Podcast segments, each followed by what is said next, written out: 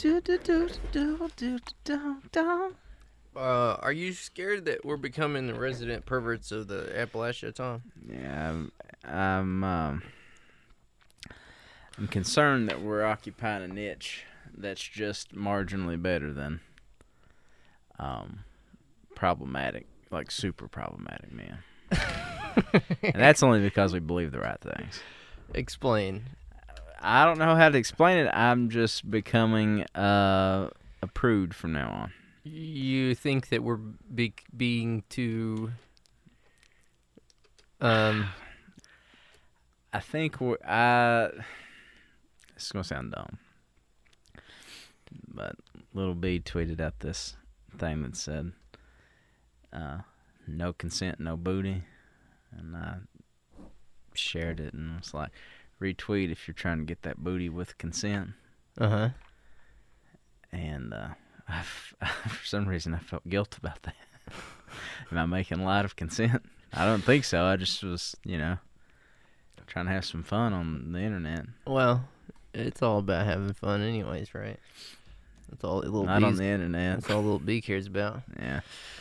There's no fun to be had on the internet. Well, let me give you a little bit of advice. Um, I'm still reeling from that echo. I think it broke something. uh, it really gonna matter in 600 years what we fucking said or didn't say on this podcast? no, it's really not. That's a good point. Well, I mean, I guess it could be written down in a history book somewhere, but um, If so, we're definitely immortalized as perverts. yeah. Well, I think that was the whole shtick from the beginning, right? I'm just saying, are we trying to get outside that box, or are we happy with what, what, we, what we got going on? I like being a pervert personally. I mean, I don't know. Is is talking about sex does that make you perverted? I feel like it does now. I don't. I don't think so. Really? Yeah. Uh, because it's something that you do. It's like shitting or pissing. Maybe it's not polite to talk about it in public, but I don't know. I think people need to have their ideas about things. Um, why, why, why, why people consume media in the first place? Like, you know, it's like if they just wanted to have the same sh- boring, banal shit just projected back to them, why would they watch movies or listen to music or podcasts or anything? I think that our job is to take things that are possibly taboo to talk about and stretch them out and or dissect them or I don't know, turn them on their head and make people Take their power from them. Well, it's like uh this book that I was reading. The I've told you about it before. Reading books now, that's big. I'm reading a books. I'm reading books now. I've tried to do this thing where I've tried to stop smoking weed so that I can actually retain the knowledge I've read in books. How's that playing for you? Well, that's not true. I'm just trying to relegate my weed smoking to weekends from now on. and maybe one it's kind of like how some people uh, cut carbs through the week. You're cutting weed. yeah, I have cheat weekends. Cheat, cheat week. Yeah, and then like maybe one night a week. and then on the weekends. Okay. But uh So tonight that night. I didn't smoke today. I haven't smoked since Sunday. You probably didn't need it with that, honestly. Um, yeah, that'll give you a head change. Do you know about? There are ways to get high without uh actually taking substances. Like um, Binaural beats. yeah, there's that. Um, do you know about the uh what is it called? Machine record player hallucinations. What? The Dream Machine. You ever heard of the Dream Machine? No, but I'd love to know how to get high without destroying my innards. It's So a carry on. a stroboscopic flicker device that produces visual stimuli. Artists Brion Gysin and William S. Burroughs, systems advisor Ian Somerville created the Dream Machine after William. Okay, blah blah blah. But uh, okay, I'll show you how to. I can tell you how to make it. I tried to do it in high school, but it didn't work because I got a record player and I was like, "Oh, this will be tight, man." You got a record player in high school just to get high off of. Like not even to to be like a cool guy. Not even to be a cool guy. I wanted to get high in the in a very original way. Is that a dumb way to get loaded? well, I'll tell you. I'll I'll tell you about it. It doesn't sound dumb once you actually say it out loud. In its original form, a dream machine is made from a cylinder with slits cut in the sides. The cylinder is placed on a record turntable and rotated at 78 or 45 revolutions per minute. A light bulb is suspended in the center of the cylinder, and the rotation speed allows the light to come out from the holes at a constant frequency of between 8 and 13 pulses per second. This frequency range corresponds to alpha waves, electrical oscillations normally present in the human brain while relaxing. Let Um, me ask you a question. If we were to go home and try this, would something just break up there? So I don't have much left to give, to be You- perfectly honest. it would be it would be like in it, it's claims that it is like entering a hypnagogic state. Did you find that to be true? Well, I couldn't get it to work because I don't think I cut the slits in the right. I was in a hurry, you know, and I didn't know how to explain it to my mom. Your mom was coming home. Yeah. Like, Terrence, what are you, are you doing art now? Art projects now? Like, yeah, mom. And I'm like a zombie. my eyes are like this big. What Oh. if what if you got high off this record player and then like killed your family? How'd, how'd you explain that in court? Well, um, I would explain it as it's all part of the um, quest to expand my mind, man, my consciousness. You're you're uh, you're a slave to your uh, to your quest for knowledge. Man, like back in the day. Uh, okay, back to the book I was telling you about. It's called Cultures of Darkness. Here it is. Just happened to be laying around in the studio. Well, I you, go, you go. Oh, here it is. I took it to work today, and then I walked over here. I was reading it on my lunch break. Cultures of Darkness: Night Travels in the Histories of Transgression from Medieval to Modern. Seems kind of relevant since we're talking about night in the woods, right? We're talking about like things that go on at night right. as opposed to daytime. But um, but uh, like 600 years ago or so, like it was very common for people to be just fucked up like at all times on like various forms of like opium, uh, derivatives of poppy. they would cut bread in the same. They would step on bread in the same way that modern drug dealers step on drugs. They would cut bread with um, all kinds of shit. I really hope that's where we get the expression "that shit stepped on" I mean, from. well, it's there. But back to your point about being pervs. Perverts have always existed, man.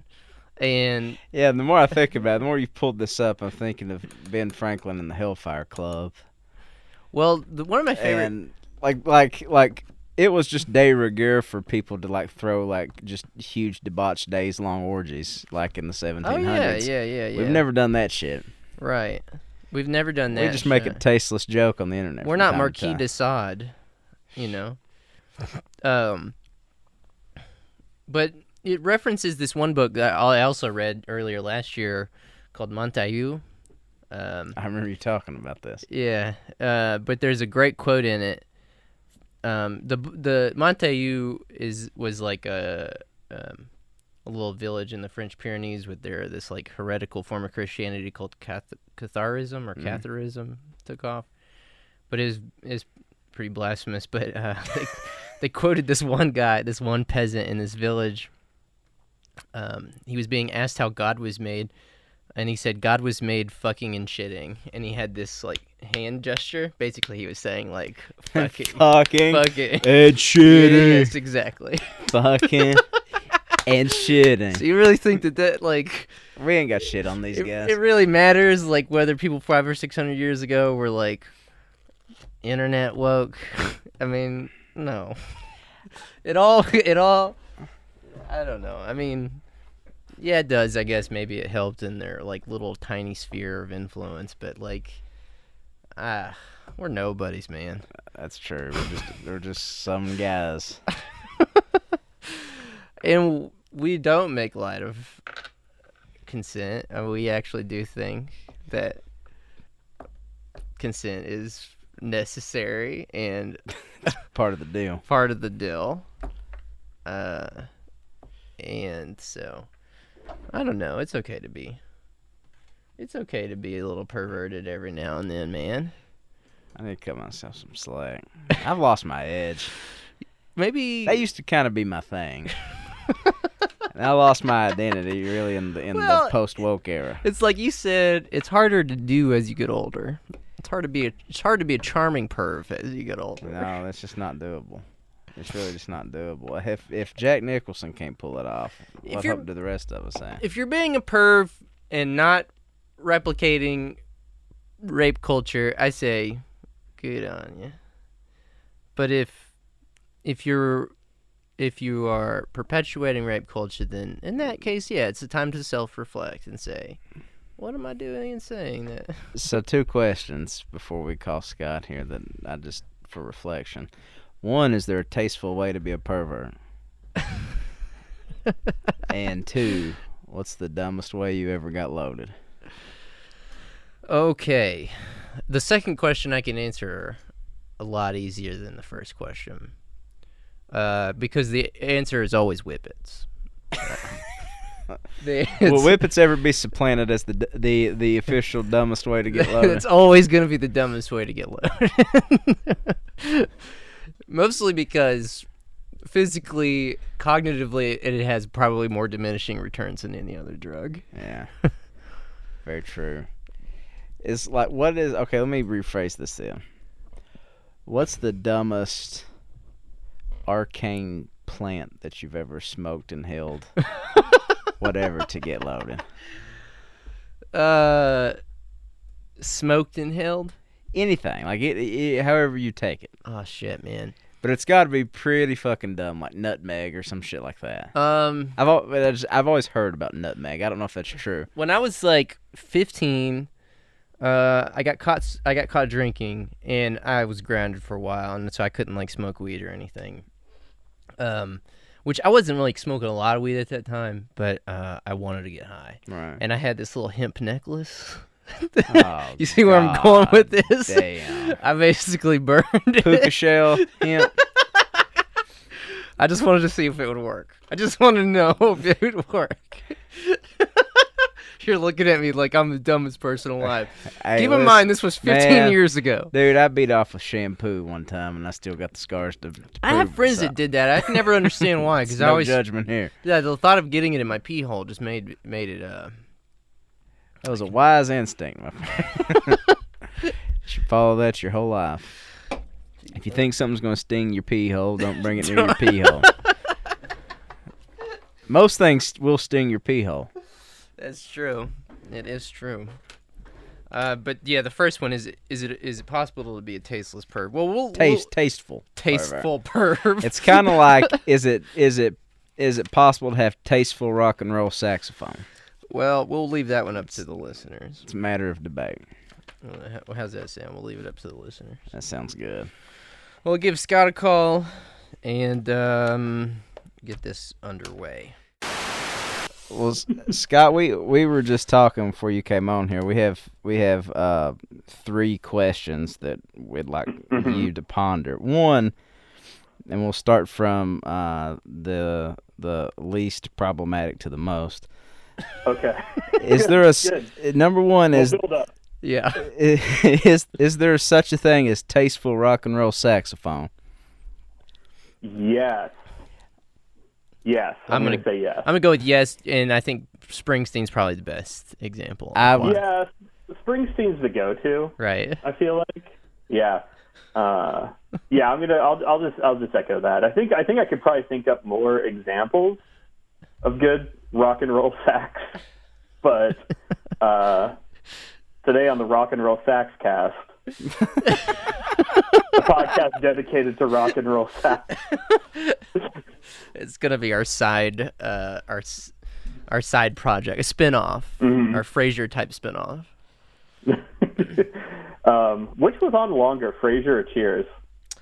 I think Frasier, maybe. Okay, well, I was gonna say so. This the sax cast will outlast the Yeah, the, the Trillbillies. what you're most, mostly remembered for. I'm fine with that. You're like we had this cool kind of like leftist podcast that was like giving perspectives that aren't you know generally you know, uh, found in kind of the shitty media and stuff. But mostly, I was here for the rock and roll. Sax. right.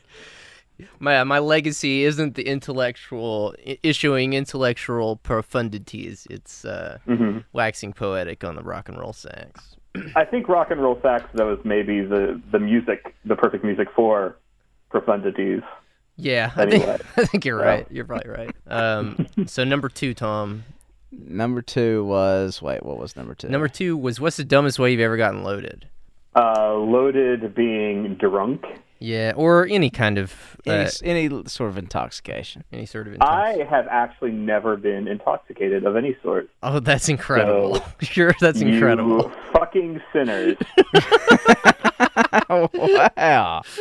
The closest I've gotten is taken like Dayquil or Sudafed or something. I think like I don't think I've ever been like I mean like I think like j- too jacked up on caffeine is the closest I've ever been to like. Well, my mind is certainly being altered right now.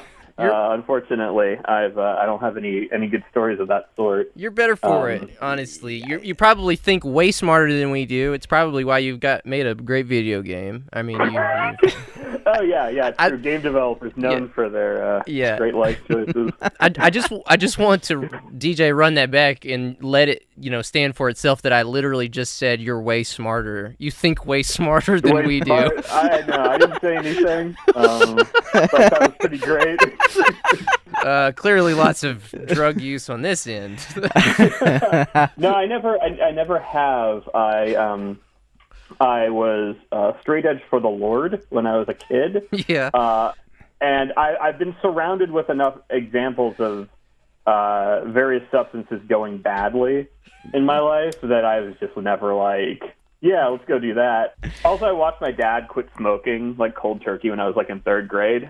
Um, and that didn't seem fun. Right. oh yeah. So yeah, I I, uh, I just learned from others. I feel like it's like that old drug commercial. It's like I learned it from you, Dad, except for like it was the opposite. I'm like learned to not do any of that shit. Um, yeah, I was telling Tom a minute ago um, that I'm reading this book right now uh, about the sort of like history of transgressive um, sort of behavior and activities from like medieval to uh, modernity, and like. And I was, and like you just saying that just made me think like how, uh, like the notion of being straight edge, like in the 16th century, would have been a really funny one, because like your daily life as like a peasant in the 16th century was either you were hallucinating wildly because someone had cut your bread with like hallucinogenic mushrooms or you were hallucinating wildly because of like St. Elmo's fire or something and the whole town was just everyone was just blasted or tripping or whatever us until like a hundred years ago Yeah, or exactly. something. I, I remember like early in er, the early American uh, experience, there was. Uh, I remember it was like the 18 or 1820s maybe or something. Like there was a huge thing for temperance because people were like, "Okay, listen, just bang your your you know you're in a boardroom with Right. the other early Americans and you're just like." All right, people, we are drunk constantly. We have got to stop this. we are so goddamn drunk constantly. How did we ever found a country or win a war? Uh, yeah, it's actually I I think it pretty much was like that. It was like uh, public drunkenness was a huge yeah yeah. Was- Well, if Yeah. if if you're if you live to be 48 and that was considered elderly, that was Mhm. kind of like a you know a good way to go through life, I suppose. right right right. I think like because it was because like the water wasn't like fit to drink like a lot of the time, right? Or is that just like an enabling excuse where we're like everyone was like, oh yeah, no, we can't drink the water. It's too bad. Let's just get absolutely blasted Oh, yeah. or something. It is let's let's get absolutely just snowed under tonight. right.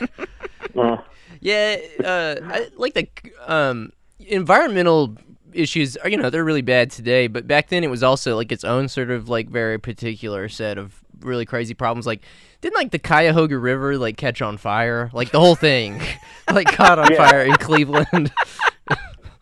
yeah, yeah. No, Cleveland is the home of the burning river. right. So Right. yeah. It, I mean, it's bad when your water is flammable. Like yeah. that's classically not supposed to happen. Classically, fire and water are enemies. that's that's when they join forces, you know that's when it's bad. when they decide to join Yeah. forces. I fucking hate when like the, the the elements of nature team up to kill me. yeah. yeah. Oh jeez. Um, sorry, now I'm just thinking of like you know straight edgers. Yeah, like you know 500 years ago or whatever, and they're just like I'm just picturing the actual band Minor Threat and like their songs about like not wanting to perish of fits. Yeah, the Ian MacKaye of the 16th century was like a troubadour who would charge like three farthings and no more to get into his, his show. who, who was who was the Fu- Fugazi of of middle middle aged theologians and preachers? I, I I don't know, but he's I'm sure he's out there. The third thing, what was the third te- thing, Tom? is there a tasteful way to uh, be kind of uh, like a loose kind of pervy guy? Is there a tasteful? Is there such a thing as being a tasteful pervert? Mm, yeah, but you have to kind of like. Well, I guess there's two ways of going about this, right? I think there's there's the classic n- normal way of doing this, which is just you know be involved in a uh, you know a, relationship or an interaction with someone where everyone is consented to the weirdness. Uh, you're right, right. There's, that's the classic way, but I feel like you might be asking more of like how do you be a public version of that? Um, in which case, you need to start a YouTube channel uh, and, and and just call yourself, you know, just you know, talk about you're educating people about kinks. I feel like you need to professionalize it, basically. Yeah, I, I see what you're saying. Um, Terrence yeah, Ray, you the need to be, you need pervert. to yeah. like bill yourself not as much of a, of a pervert, but someone who can offer either a service to someone or who is someone who is out there just on a quest for knowledge and sharing that knowledge. We, We we, just ha- love to teach. we have we have a buddy that does this character called Doctor Poon. And the the kind of joke is that he's like a uh, he's like you know not a medical doctor. yeah, he's like a PhD.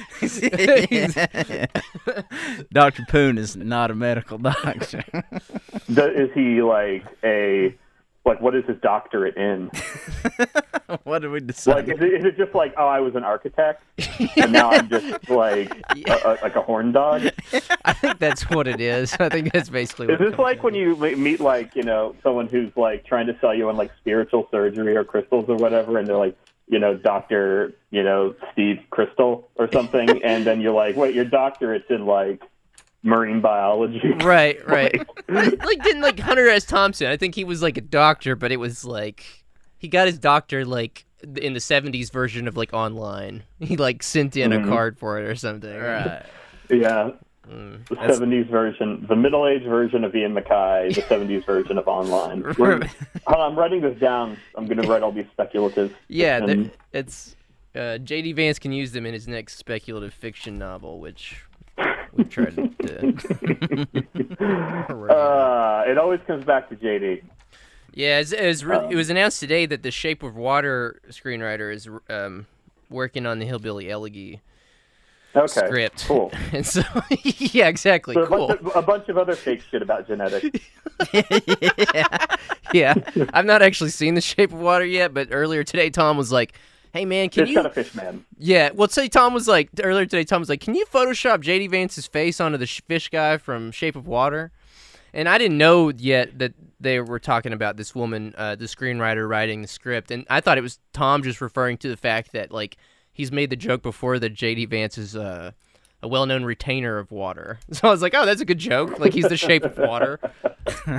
Um, he's gonna get like all Charles Murray on like the fishmen. Be like, well, the ones that are descended of bass have like a strong work ethic.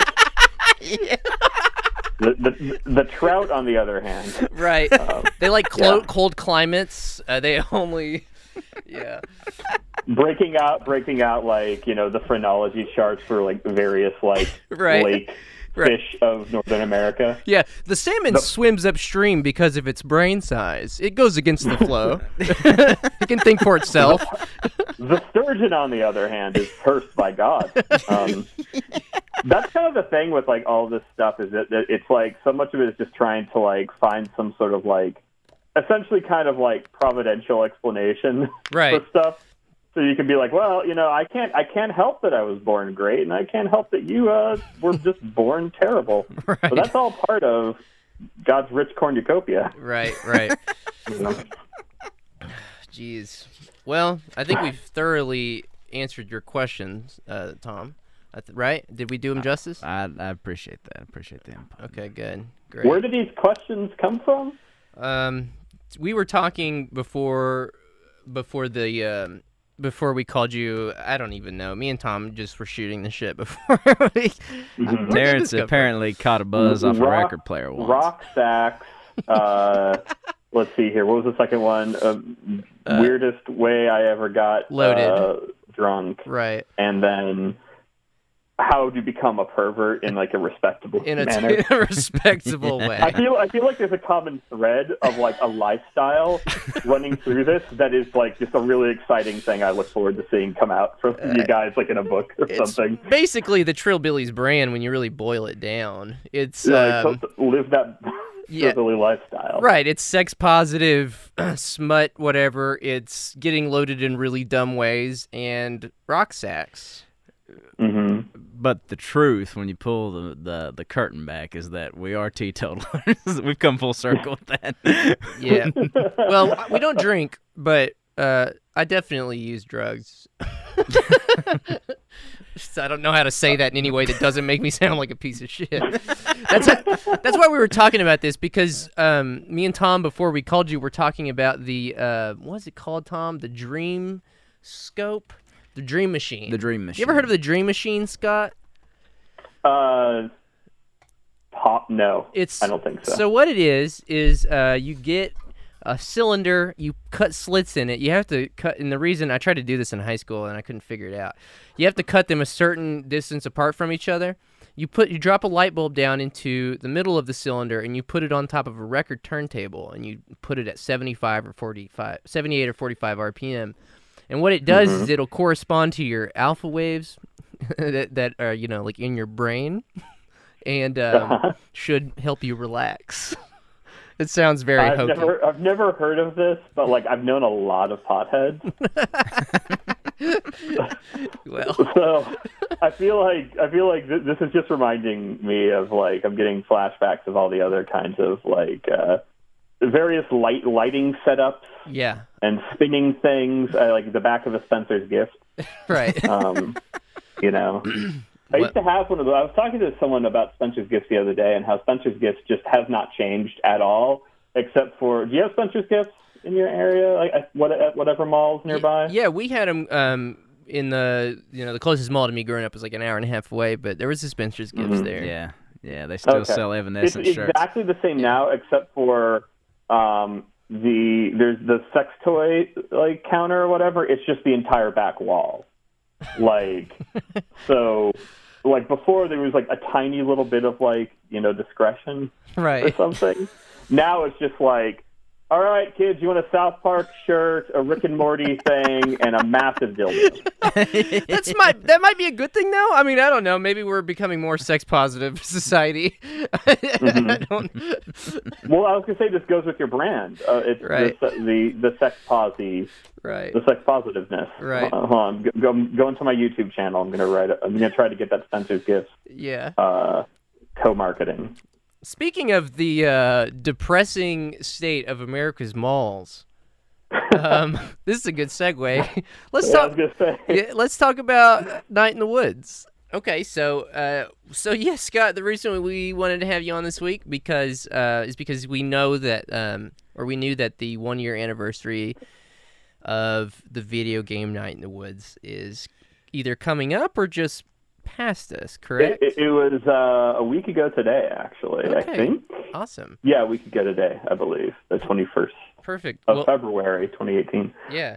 Um. So well then, um. Yeah. Like maybe just uh, tell us what Night in the Woods is. You don't have to get really deep into it at the moment, and but um, and then tell us what your role in it was. All right. Uh, yeah, Night in the Woods is like uh, kind of a adventure game type of thing, video game. It's got uh, little cartoon animal people in it because I'm good at drawing those, uh, and it kind of takes place in uh, kind of a northern Appalachia type uh, area, kind of like where it like intersects with like you know the Rust Belt, uh, mining belt type of uh, place, uh, and it's a story of a, a young woman named May who is uh, drops out of college and comes back to her town and trying to kind of uh, resume her, you know, uh, ca- uh, carefree uh, teen life of just kind of like a young, you know, you know, kind of a charming, uh, well-meaning delinquent. Um, and but she finds out that uh, people have kind of moved on and the town has kind of changed, and there's some other stuff going on that I won't spoil. Right. Um, but uh, but yeah, that's kind of it. That's kind of the basic uh, uh, idea behind it. yeah. Um, it got uh, it got somewhat uh, more notoriety, I think. Um, th- th- this intersects with uh, this podcast, but it got a bit of uh, kind of notoriety because Bethany. Uh, oh, I should say what I did. I was the co-director, co-writer, and like artist animator uh, guy uh, on it. Uh, when you're a tiny team of like three people, you end up doing a whole bunch of different stuff. Sounds familiar. Um, yeah, yeah. So like um, Bethany, my wife, she was the co-writer on it. She's from Central Pennsylvania uh, originally, and uh, I've lived out in Western PA for like, geez, the past 18 years or something. Um, so we kind of wanted to write about like and make a game about um, the uh, of the areas that we knew and the people that we knew because there aren't a lot of games set in places like this that aren't like, oh no, you're off the beaten path, and now they're all they're all actually crazy and are going to kill you here, uh, type of type of place. And so uh, we ended up hooking up with a Canadian uh, indie game veteran guy, uh, Alec Holowka, um, who's made some really cool games in the past. And he was like, hey, you guys want to make a game? And then we made a game. We woke up three and a half years later, and the game was done.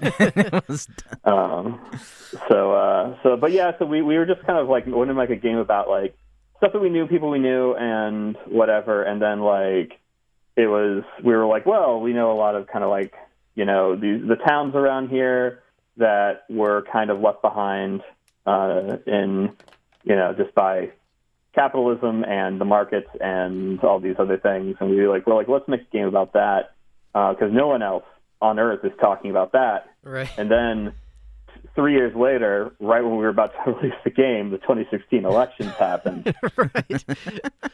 and so people, you know, we, we addressed some of the stuff that would be somewhat relevant or resonant in that year. So uh, people were like, "Whoa, I can't believe you guys made a game just about this. like you made it in the past six months or something." We're like, "No, we're just ahead of the curve," or not ahead of the curve. We were just talking about stuff that no one else was talking about until they talked about it for about six months and then lost interest. Right. Um, so Yeah. yeah, that's that's the basic elevator pitch of Night in the Woods uh, as it might pertain to uh, listeners of your show. Right. Um, Well, it's kind of tricky. I don't, you know, I don't want to give any spoilers away because, like, one of the sort of joys of playing the game is sort of watching how a lot of the layers sort of peel back to, um, to show you this really sort of complex story of something that's going on in this uh, post-industrial, post-mining town. You know, and so like one of the themes obviously is yeah, rural decay, like you were just saying. Um, but I, but even more than that, like I think something that really resonated with me, and I think you know just reading a lot of things that people have written about it and said about it is is um, also how it tries to relate um, mental illness, you know, in in that sense of like social isolation, to being in an environment that is um, just sort of constantly in some state of decay. You know what I'm saying? So it's like, so, yeah, yeah, so- yeah, it's like, I, I think th- there was like there's like a, a, a basic through line of all the themes. There's no way to talk about this without being a little spoilery, but right, right, um, right, there's kind of a through line with a lot of the themes of the game, which is like being in a place or existing in a place either in your life or geography or geographically or whatever that's kind of lost its like what it's supposed to be its organizing force. Like Right. the thing that it's like clustered around. So it's like the old mill in town and your town's named after it and all this stuff. At one point you can only buy things with like actual money branded by it, and now that thing is gone. Right. Uh, and you though are still a place where people, you know, like you're still in a place where people live and uh, have their lives and stuff, and like their addresses still say this, like have the name of this company on it or, or whatever. And but that's gone now, and uh, so that kind of question of like, well, what what comes next? What is that thing? Like now that we are kind of clustered around this thing that's not there anymore. Um, so there's that, and then at least you know, like everyone on our team has, uh, you know, who made the game has dealt with some sort of mental health stuff, um, be it kind of depression or anxiety or kind of dissociative uh, stuff. Um, and the feeling there of like I should be fine, I, I should be feeling okay, and I, you know, my my brain and my emotions should be trustworthy, but they're not Yeah. right now. Uh, and there's no really really great rational way, and like to and like if it's like untreated, um, the th- this can kind of cause like a lot of a lot of problems. It can kind of lead to some just really you know uncomfortable or unpleasant or just kind of really difficult stuff to deal with. So that was kind of another way of kind of dealing with that, like of you know this is supposed to work, but it doesn't work, and so what do I do about it? Um, and kind of trying to talk about just the ways that we kind of deal with both of those and like really and like what the consequences of those things kind of going untreated and being kind of like you know retreating into isolation and stuff. And then like the third way the third way i guess that the game talks about that is kind of with god. You know like if you have like a faith or a church or whatever but you stop believing that god exists there's that same kind of like hole left there Yeah. so that that was kind of like how those things like wove together. I feel like over like the three years we were working on it. Right. Yeah. Uh, Well, one of the things that I thought was interesting um, about it is how it, it there. It's like there's a routine to everything. It's not like so. I'm not much of a gamer. Um, I mean, I, you know, I like to play games every what now am I and doing on this podcast? Ugh, fake gamers. I mean, I but I am. A, I mean, I do like to play video games, and I do play them. I just don't play them a, a lot. Um, Mhm. So, like, you know, this. I think this game is pretty unique in that, in some ways, it tries to simulate routine, and I thought that that was a pretty sort of fascinating thing. It's like, um, you know, it sort of tries to simulate routine and, and sort of being in a small town and seeing the same people every single day, and um, you know, and how sometimes that feels like it can limit your horizons. And I think Mae even says this at certain points in the game, how there's like little to look forward to or hope hope for. And um and I, and I don't know. I just thought the game just did such a good job of of creating this sort of insular world that um you can really get a glimpse into what it's like to uh, be a young person in a town that everybody's telling you that oh the best times at this place were way in the past you've got nothing to look Mhm. forward to Yeah. so i don't know i, I just it, it does a really good job of that i thought Thanks. Uh, we wanted to like early on. We talked about almost like a ritual, right? Of like, it's like if you you know you live in a neighborhood and like every day or every other day or several times a week you walk down to like the 7-Eleven or you walk down to the gas station or there's like a coffee shop or you go to grocery store. Anyway, there's something nearby. yeah Even if you're just like going for a walk every day down to like the river or something, like you end up in these kind of daily rituals.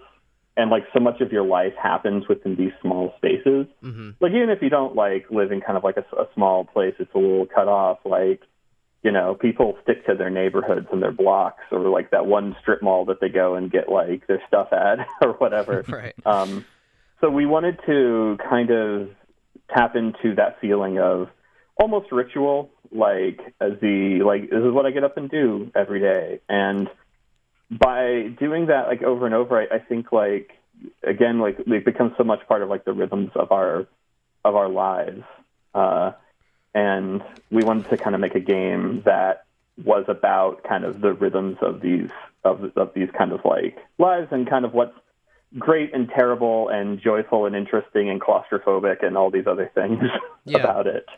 Yeah. Um you know, and and there's that and, and then there's like um the in the title of the game itself, Night in the Woods. So you know you have this routine by day, and then you have this like almost totally different world that comes out at night, and um, it's sort of like in that terrain is like where you really start to see um, the sort of panic that's like slow building panic i think that like that is um, sort of present in all the characters in the in the sense that like they're trying to again i'm not trying to give any spoilers or anything it's really hard to talk about something without like spoiling something Yeah, it's, well, it's a game. Like we were kind of like pleased that like we didn't let like almost any spoilers from the game, much out of like what we had really prepared to talk about, like drop before the game came out. And people I think thought where they were like cartoon animals and like driving around like riding around your hometown. This is just going to be a fun cartoon nostalgia fest about like right fun friendships and goofing off. And it's like, yeah, but you know, it's it's about some things.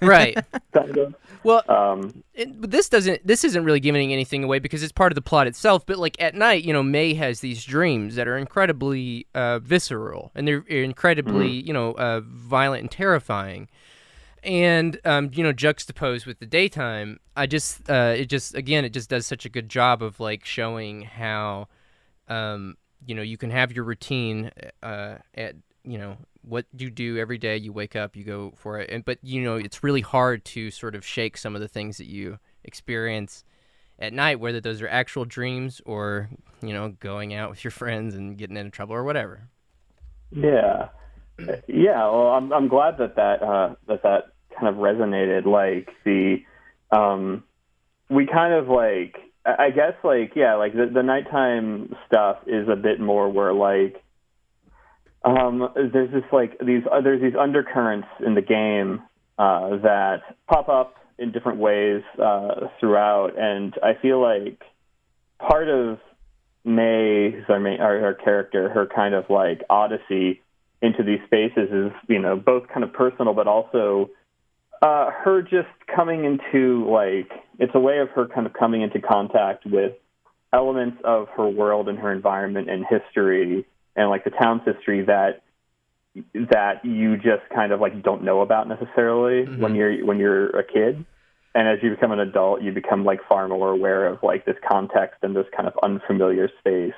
Right. Um, and being like, oh yeah, this whole thing that happened here is kind of fucked up, or these spaces that I am really comfortable with are actually like, you know, like my my understanding of them as these like safe places is so much based on the fact that I was just a kid at the time right Yeah. um, and uh, and stuff. So I mean, I think that was kind of like part of it was just uh, you know the yeah the, the kind of like not even like undercurrent because it's not like hidden necessarily. It's just the like coming to a greater understanding that even this place that's like the, in this like safe routine, be it like this kind of place that we're at in our lives or place we are geographically, has this kind of disorienting, uh, this like uncontrolled aspect to it that know. you kind of bump bump up against the further away you get from kind of being in a secure place where you're just not thinking about that stuff. I, don't- I don't know if Um, I don't know if this is like necessarily true for you guys with your own uh, neuroses and, and mental stuff, but for me, I tend to have these super nostalgic, sort of warm fuzzy feelings for certain spaces that were actually quite terrifying when I was like there and going through certain things in those spaces. yeah, uh, yeah. uh, Mm. including but not limited to the church.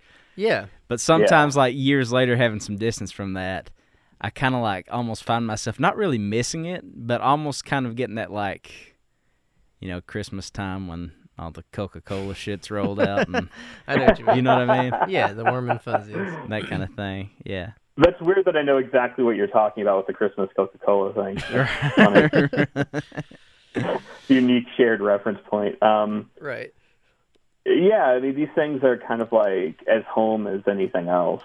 Like, because, you know, and that's, I think that's kind of another thing we talk about a lot in the game is just different kinds of like homes and like what being home means uh, for kind of different people. yeah um, and stuff. Like, if anything, the game's kind of anti-nostalgic. Uh, there's a bit of a spoil. Well, I won't go into too many spoilers, but there's some pretty bad stuff that happens in the name of nostalgia. yeah Uh, at one point in the game. Um, and like when we made it, like you know, we're all like in our mid 30s. We were in our early 30s then. We were so, we were so young. Um, but uh, the like none of us look back on that time period of our life. It's like you're 20. It's like 20 sucks. Yeah. Like you're not Yeah. a kid, but basically everyone still treats you kind of like your kid. Yes. Uh, Exactly. And you have no idea what the hell you're doing, but you're supposed to be out doing something. Um, and you're not like an adult enough yet that you kind of like are secure kind of in, in being an adult, but you're not a kid. I don't know. It's like, where do you hang out when you're like 20 or something? It's like, you know, particularly if you're kind of like in your hometown, it's like, well, you're not going to go hanging out like the high school parties unless you're like right. that guy. But you can't go to the bar because you're not old Yeah. enough. Right. Yeah, like you, you have the choice between like going and like drinking, I guess, in someone's garage or something, or being that guy that's like hanging out at like the gas station at night with like your souped up Dodge Neon, like listening Yeah. to like uh Butterfly by Crazy Town, trying to like chat up the high school girls. Like Hell yeah. that's a really particular archetype, but you'd be surprised. I think like every time I, I, I've joked about that archetype in the past, and almost every time someone's like, "Yeah, I know that guy." yeah. yeah. yeah. Um. So yeah, you know, it's like like you were saying, and I and I did pick up on that. This this uh, the idea that it is anti nostalgia in some way, and but there are also parts of the story that um that talk about the importance of myth, and they talk about the importance of the stories that we tell ourselves about um, the common history that we do share. And, and you know, you were talking a little bit on Twitter about this. I can't remember. Maybe it was a few days ago. But um, you know, one of the things that you were talking about is how a lot of the stories in the game are based on real stories. One of which was one of my favorites from the game, um, which is about um, Mae finds uh, her um, this tooth, you know, that was her grandfather's, and um, yeah, yeah. basically the story. I don't know. I, this is definitely a spoiler, but it's sort of central to what I'm trying to say. The story is that like, um, I guess her her grandfather worked at a mine, and with a very unruly boss or something, the boss punched out the tooth of one of the miners. And so to retaliate, the miners pulled all the teeth out of the boss's head, and they they held on to him. Um, and uh, and and like, and I think that the your point you're trying to tell is that like, you know, there's this very robust history of like people not taking any shit. You know what I mean? And and like, and, and that's all throughout the game ab- about like the dignity of the worker and and how in this our current like and you know you see it with Mae's dad like your current system like um, we don't even have that anymore, and we don't have unions and, and all this other uh, all these other things. But like it, it just goes to show you like the importance of myth and um, the stories that we do tell each other into uh, like the importance of that into bringing it into our day to day lives. Yeah, we um, that tooth story is really funny. So Bethany, um, co-writer on the game, uh, she is just a massive like research person. She just loves research. She like loves reading about like you know basically anything. Um, and she has just like books and like stacks and stacks and stacks of notes from like all these like historical things. Like because a lot of like what's in the game history wise is based on where she's from, like kind of some firsthand. You know, this was happened in my family. This happened in my town. Um, and then some of it's from like research and stuff. And that two story is funny because it it stems off of I, I forget the actual um, occasion, but it was like about like some like shithead boss who was like garnishing their wages or something. Uh, and yeah, a bunch of like whatever the criminal like you know somewhat criminal like mining you know a gang amongst the miners and like the townspeople. Yeah, they just like ran up on his like stagecoach one night or whatever and like totally like i forget like how much how, what they did to the guy uh, but they like left this like note or whatever it was like a drawing of a coffin and it was like you're going to be in this if you don't stop this or something uh, and, and like written in this like really bad like mid 1800s like one guy knows how to write in this in in our group But we can all draw we can all draw skulls though so that's that's cool Right. which I, was, I, I loved. I was like, like you know, you know, I guess like D minus on like the the actual kind of like grammar here, but A plus on the visual yeah, aid. Uh, yeah. this. On the message Um, gets across. but there's something about that that like uh, we both just loved, like immediately, like not in a condescending like, oh look at this folksy something. It was just like, no, these are guys who were like, no, you were fucking with us, and we are recognizing that we are being fucked with by you because you have this power, and we need to let you know that we don't have a lot of recourse, but the one recourse we have is not the recourse you want yeah. um, at all.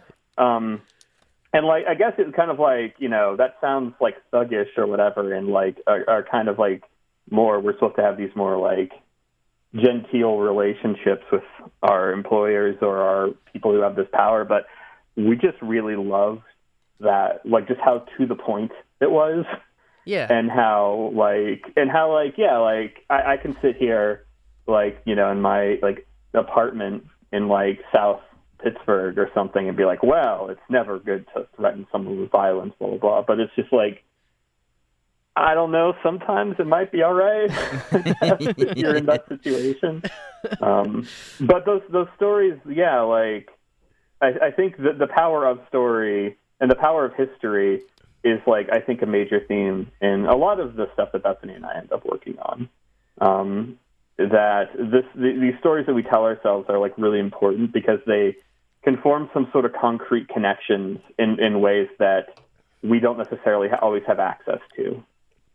Um, it's like, yeah, I, I was not there for that particular thing that happened. However, that happening is very, very important to me. Um, that kind of thing, and it like tells us like how we it informs how we feel about ourselves and the places that we are and the kind of struggles uh, that we're kind of collectively find ourselves in. yeah. That was like a very like I that was a very like respectable answer to that story to that thing. Other than well, we just like the fact that they fucked with their boss. Well, but yeah, I mean, the the the underlying you know uh, point is that um, bosses do suck, and they don't have your best interest at heart. And we do live in an era when people sort of like try to, uh, th- you know, we live in the era of the cool boss. And that's you know, and that's and that's just it's so absurd. It's like you know, your boss isn't your friend. You know, it's like that. He doesn't have your best interest in mind. Bosses suck, and I like and I like that about the game. Like it just hammers home that point, and I like the fact that you know kids and teenagers are going to be playing that, and you know, and you know, and, and that they put they store that away and they take that into their jobs. You know what I mean? It's good. Yeah, the whole thing about bosses is weird. I had a conversation with someone a while ago about this, and they're like, some, like some bosses are really great. I'm like, yeah, some bosses are really great people and try to do the best they can, but the position, the the, the way that you are kind of forced to relate to each other, the, the position of bosses suck. It's like the cops or whatever. It's just like uh, there's a lot of really nice cops out there, but it, the structure and the way that this is set up precludes there being some sort of thing where it's like, ah, well, yeah, like you, you can't. There's no amount of niceness that is going to take away the fact that someone can fire you. Yeah. Yeah. Like, you know, I, I've known a lot of great people who are kind of like who are bosses and stuff. Um, and but it kind of like it's the structures around it that makes it that you can't just you're you're never going to be friends on the same level or something. Right. Like there's always going to be that power held over you, and that power is like the problem Exactly. right? Um, and the fact that you kind of have to do all this stuff in, in order because you on some level fear that power, and like that's the fucked up thing. And the, and we just have like example after example. I mean, more examples than not of like. You know, your manager at the grocery store might be super cool, but the guy who owns the grocery store is sending you a wage, hmm and that wage is way too fucking low. Uh, and you're supposed to be, you're supposed to have all this like flexibility in your schedule, but they can also just fire you for, you know, I need to take a day off, or I, you know, I had a kid and I need some like time off after it or something. Like it's just the personal like holiness of the person of, of, of whoever it is, like the condition of their souls almost it doesn't really matter Right. when it comes to talking about these actual giant like power dynamic yeah. things. Because for some And people, in the game, I, I think we wanted to talk about that a little bit just because no one ever talks about it, Yeah. particularly in video games, which are like all about becoming the boss, right? Yeah. Like- yeah. right? That's exactly true. like, Yeah. um, Well, Yeah, I like that, you know, and I liked what you were saying on Twitter how about how a lot of those stories are based on real things, and and you know, and some of the stories that you were, um, I w- was it like, uh, were y'all doing what is it called, the Ghost Town Trail? Is that so? I don't know anything about that, and I guess that's in Pennsylvania. Oh right, yeah, the Ghost Town Trail. So the Ghost Town Trail is um, this. Uh, it's a trail, um, and it uh, it runs through Indiana and I think Cambria counties, which is a place that in western PA, uh, like maybe an hour, hour and a half west of, or east of Pittsburgh, and it's a place that I've spent a whole lot of my life. Uh, in like of, of my adult life, just uh, Bethany and I met when she was going to college in Indiana uh, County, um, and I was in bands that played around there. And it's also where like Route 22, which is like the main artery that isn't the interstate to get to uh, to Pittsburgh. So, and her family lives on the other on the opposite end. I used to live in Altoona. All the, we just spent a lot of time in the area, yeah, and um, it's this trail that goes through a bunch of well ghost towns like but they're not they're not really even there anymore you can like found find like foundations and old like mining equipment in the woods right. and like old machinery and there's like we you know we just call it like the you know mine equipment like you know graveyard. There's a place that's just been a dumping ground for all this mining equipment that you can go to. And it's just piles and piles of like mine carts uh and stuff just out there in the woods. So it's this like 36 mile long trail and you can go through and kind of like find evidence of all these places that used to be there. And a lot of them are like old like straight up like company towns where like the boss was like might as well have just been like the local emperor or Right. something Right. uh, and it's just like it, it beautiful, absolutely gorgeous country. And since we're such like nerds for history of that sort, and also just like finding like like going out and like looking for stuff and finding it, like that place is like a gold mine of just like it's you know gorgeous, and then you look and you're like, oh, and it has this tragic history to it. These are both two things that we apparently like. uh, like it's beautiful, and people suffered. yeah. Well, There's it's, evidence of their suffering. We're, we're not short on those type of places either. yeah, there's plenty of places like that in eastern Kentucky. Um, Mm. but it, yeah, I guess the larger point I guess I was trying to make is that yeah, like uh, your attention to detail and um, these stories it, co- it comes through in the game, and um, and the setting of the game is something that uh, really resonated with me, and I think probably would resonate with a lot of our fans and anybody who lives in Appalachia and is a young person in Appalachia. I think would find it very um, compelling and uh, I don't know, sort of palliative. I guess that would be the word. It's been funny because like we get a lot of those emails and messages from people like I grew up in eastern or southern Ohio or I grew up in Tennessee or Kentucky or West Virginia or a bunch of other places. Like even out to like Michigan and stuff, and people are like, "Holy shit, this is my town." Yeah. um, there's so much of a commonality. That's one thing we found out is that there's so much that all these places and so many people who either grew up in them or lived there for a long time or have this like you know strong connection to it. Like ha- there's so much commonality there because so much of this are these larger. Like I think everyone's like, oh, my hometown. Like you know, like when you're a kid and you're in the kind of a town like this, sometimes you can be like, oh, but my town town just sucks, and afterwards you're like, oh no, there's a reason why all these towns are suffering from similar things. But we kind of also didn't want to make a game that was just about like, oh, everyone here is suffering, and Right. like everything here sucks because like we wanted to make something where like people were, you know, you know, that, like like actual whole lives take place here, and those lives aren't like you know terrible horror shows. Right. Yeah. um, when we got we we would get interviewed sometimes. So so when the interview kind of circuit for this game was happening, it was like late 2016 into early 2017. And like we kind of became like the video game equivalent of those horrible Trump country pieces. Of like the like we had like someone from like the New York Times interview us and and they were like, Oh, so you're out here in like the Rust Belt like, what does the Trump presidency mean to you? And we're like, well, he's a fucking fascist. We hate him. Like, I don't know. And and they're like, oh, but you know, like, does does it, does it does this campaign resonate with you more that because you're out there in the Rust Belt? And I'm like, no, it doesn't at all. Right. What are you getting at? Like, it's just so. it was so kind of obnoxious. But I remember this one person was like, yeah, so Bethany, like, like you know, is your town kind of built around like one of these like dying places? And and Bethany's like, yeah, well, I mean, we still have standard steel; it's still there, but it's like cut down. And there was a few other places, but they're not there anymore. And now, like, you know, all this other stuff. And the interviewer actually asked, like, did it like, how does it feel to know that you'd never work in a factory? like Bethany just like looked at me like I don't know what how to answer this question. This is the stupidest question.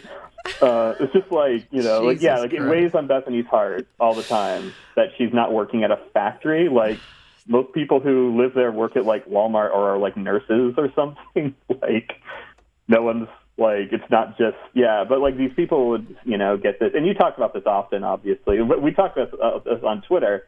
Just the kind of like well, we're here. Show me to the to this one particular stereotype that I'm looking for. I do not care about anything else. Right. Right. Um, we we talked to wh- like one of the best interviews we had about the game was um, uh, a guy from Youngstown, Ohio, who uh, was writing something for the Pittsburgh City paper, and he's like, "Yeah, yeah, this game's great because it looks exactly like my hometown." And I was like, "Oh, thank God!" Like, you know, we could, you know, talking to someone who's, you know, has some familiarity with kind of the places and stuff that we're talking about, as opposed to someone who just wants to, you know, feel like they have like their finger on the pulse of like white middle-aged male resentment or something right, right. that somehow is typical of an entire place. Like everyone is just sitting outside like the depression factory, waiting for Trump to show up, and they're all like men in like you know their forties wearing like you know I don't know like you walk up and a John Mellencamp song starts playing, um, but like. Um, but we and, and he he was like, yeah, like it sucked because like he's like it was this past year, like we'd have people from like New York Times, Washington Post, or Time or Newsweek come, and they'd never talk to the local press at all.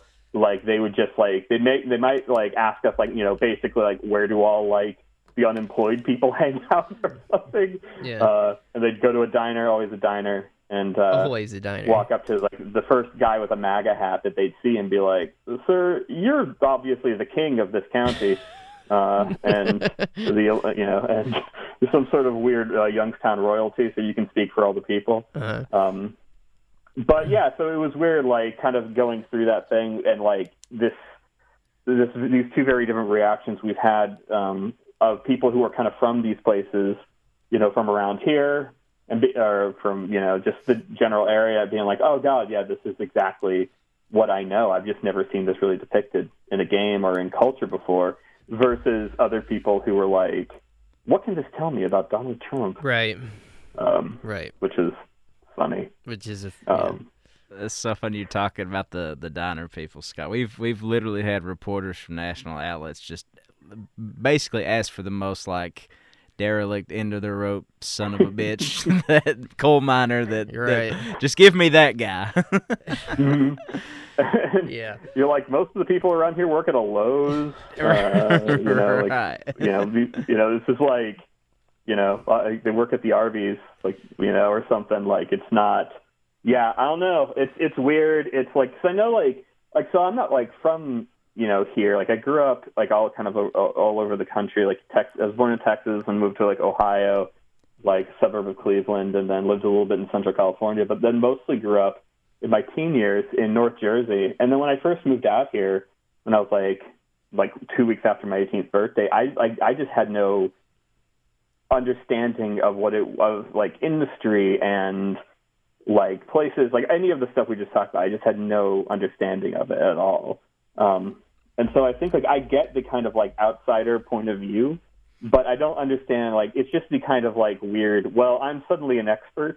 Yeah. like Yeah. arrogance of it. Like it's okay to like not have a clue, Right. but it's not okay to like pretend to be like, well, so I'm some sort of authority figure because I parachuted in for like half a day and was like, you know, show me to the nearest Klan meeting, please. Right. Something. yeah Um, it's funny because they these a lot of these outlets uh, they they claim to be objective and they're doing objective reporting but when you actually like are on the receiving end of their reporting you get to you get to see the sort of nuts and bolts of what they're doing and it's not objective in Mhm. any way like they're they're working with a very specific ideological frame and it's just I don't know I just think it's even more laughable like in our current moment where you know like the New York Times opinion page is like sort of trying to defend itself from all these you know like oh we're we're welcoming in a diversity of viewpoints it's like no i've seen how you work i know what you're doing and that's not what you're yeah, doing this isn't this isn't fooling anyone. Like this Exactly. only like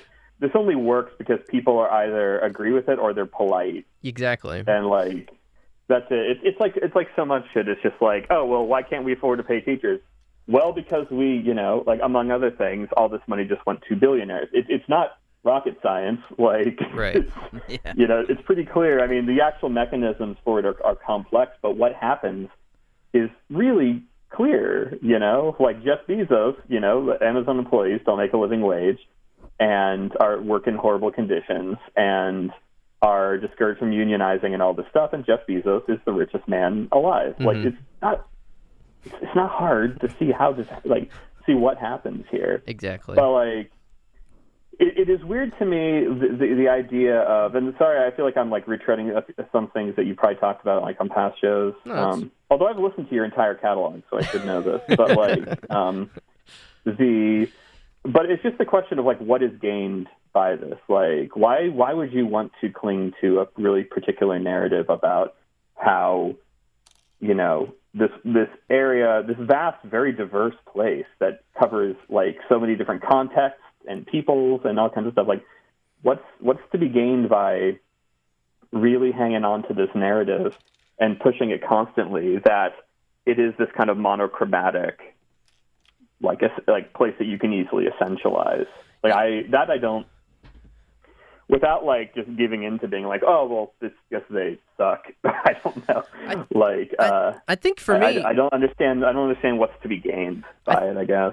I think for me it reveals who they think the readership is. And, and and the thing is is I don't even think that they think that. I think they know what their readership is and their audience is. And their audience is coastal liberal elites. You know, and I, I hate to use that term. It's kind of like played out at this point, but I think to me that just it's all about profit. It's all about selling a news a newspaper.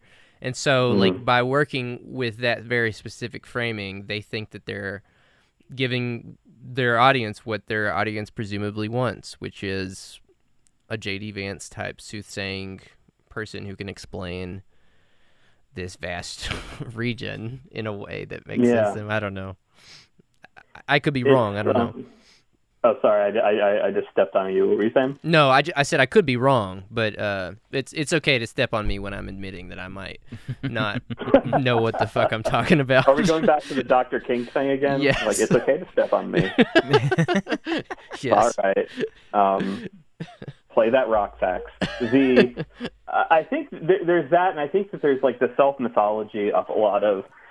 Uh, so I, I hate using the term liberal as like a pejorative because sometimes it makes I feel like it makes me sound like I'm like not for me I'm like perfectly correct lefty or something. But uh, I think that it plays to the liberal self mythology of we are somehow just inherently more cosmopolitan and urbane and like you know whatever like we're upwardly mobile we are um, all these different things to be able to look at a place and go and here's what we're not right. um, there's a, you know, not to name names. There's there's some there's some uh, people that I've kind of tussled with over the past couple of years about this, who do kind of like use like actual words of like, well, those places are full of obsolete people, and the sooner that they die, the better we'll all, all be. Right. Like, I'll, I'll name names off air if you want to go beat someone up, but like, the, um, but like, yeah, it's just like a guy being like, well, I live in Boston and we've never let anything like this happen here. I'm like, yeah, yes, Boston, that bastion of anti-racism. Re- seriously, Boston. I think it was, do you know uh, Tressie, oh, what's her last name? oh, uh, Um, McDan- Mc- Tressie NC. Yeah. Uh, she's an author and uh, yeah, she sociologist, I believe. she blurbed Um, uh, Elizabeth Catte's book. Uh, yeah, yeah, um, yeah. It's kind of you know same general circles. Uh, she's great, and I know that uh, she. I think once I think it was it was her who said that like Boston is the most racist place in the U.S. that isn't in Louisiana or something. Yeah. Uh, Well, I believe it. and uh, um, but yeah, but it was funny listening to folks from there. And again, I grew up most in, New- in you know grew up mostly in North Jersey. Like I have a lot of love for East Coast, I have like a New Jersey tattoo. It's something that I love a lot. But there's that notion of like, well, because I'm geographically from here, I am, you know, this this makes me uh, somehow more viable, and like I'm the person of the future. Right. Whereas these places are just, you know, almost genetically, because you know when people talk about this, they do get into this almost Charles Murray, J.D. Vance type thing of like, well, the people from there are just predisposed Exactly. to failure or poverty or something. Um, and that just that just steams me up so much, particularly when I hear it coming from like what yeah i don't know like particularly like after the last election and like i i'm looking and i'm like seeing all this like like amazing like organizing and stuff that's happening down there you know like you know bravo to uh west virginia teachers on like the strike and stuff this week. And all these things are happening and like here in like pittsburgh and like the dsa like we're we're, we're trying to do stuff. And to hear uh, like people kind of from elsewhere uh just be like well those people are just you know, doomed somehow. And as soon as we can let them all die or whatever, we'll just all be better off. And it's just like, ugh. Yeah. Um, well, Scott, thanks for joining us, and um, everybody, uh, go check out Night in the Woods. You can find Scott on Twitter uh, at Bombs Fall is your Twitter handle, if that's if I'm correct. Uh, yes. And uh, and we look forward to speaking with you soon. Sounds great. Awesome. Thanks, Scott. All right, Scott. We'll see you later, man. Thanks. Bye.